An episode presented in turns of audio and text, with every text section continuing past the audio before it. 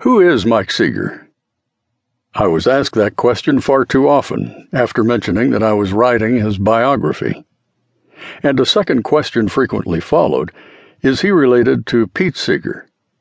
Trying not to show my irritation, I generally responded with, Yes, he's his half brother, but he's a much more talented musician than Pete.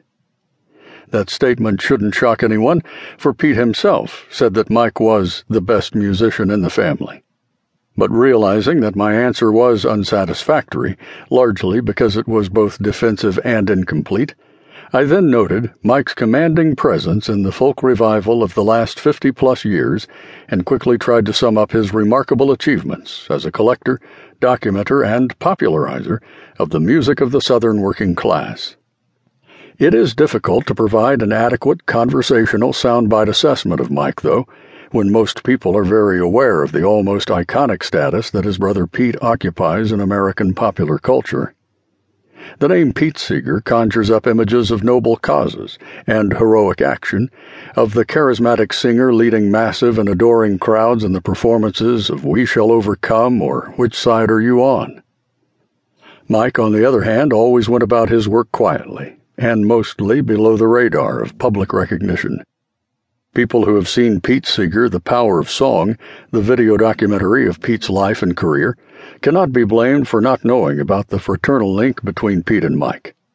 Mike's name is never mentioned in the documentary, and we are given only a fleeting glimpse of him playing in an old time string band but anyone who got caught up in the folk music revival of the late 50s and early 60s will be well aware of Mike Seeger and his music and of his membership in the influential trio called the New Lost City Ramblers. The Ramblers brought something new and vital to the folk music scene and singly and collectively changed the ways in which the music was performed and defined. Perhaps most important, they made us aware of the older and too often unsung musicians who had created or preserved the music in the first place.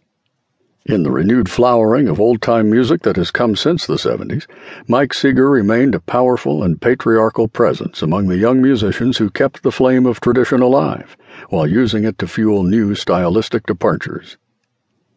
It may seem surprising, if not ironic, that I have written a biography of Mike Seeger.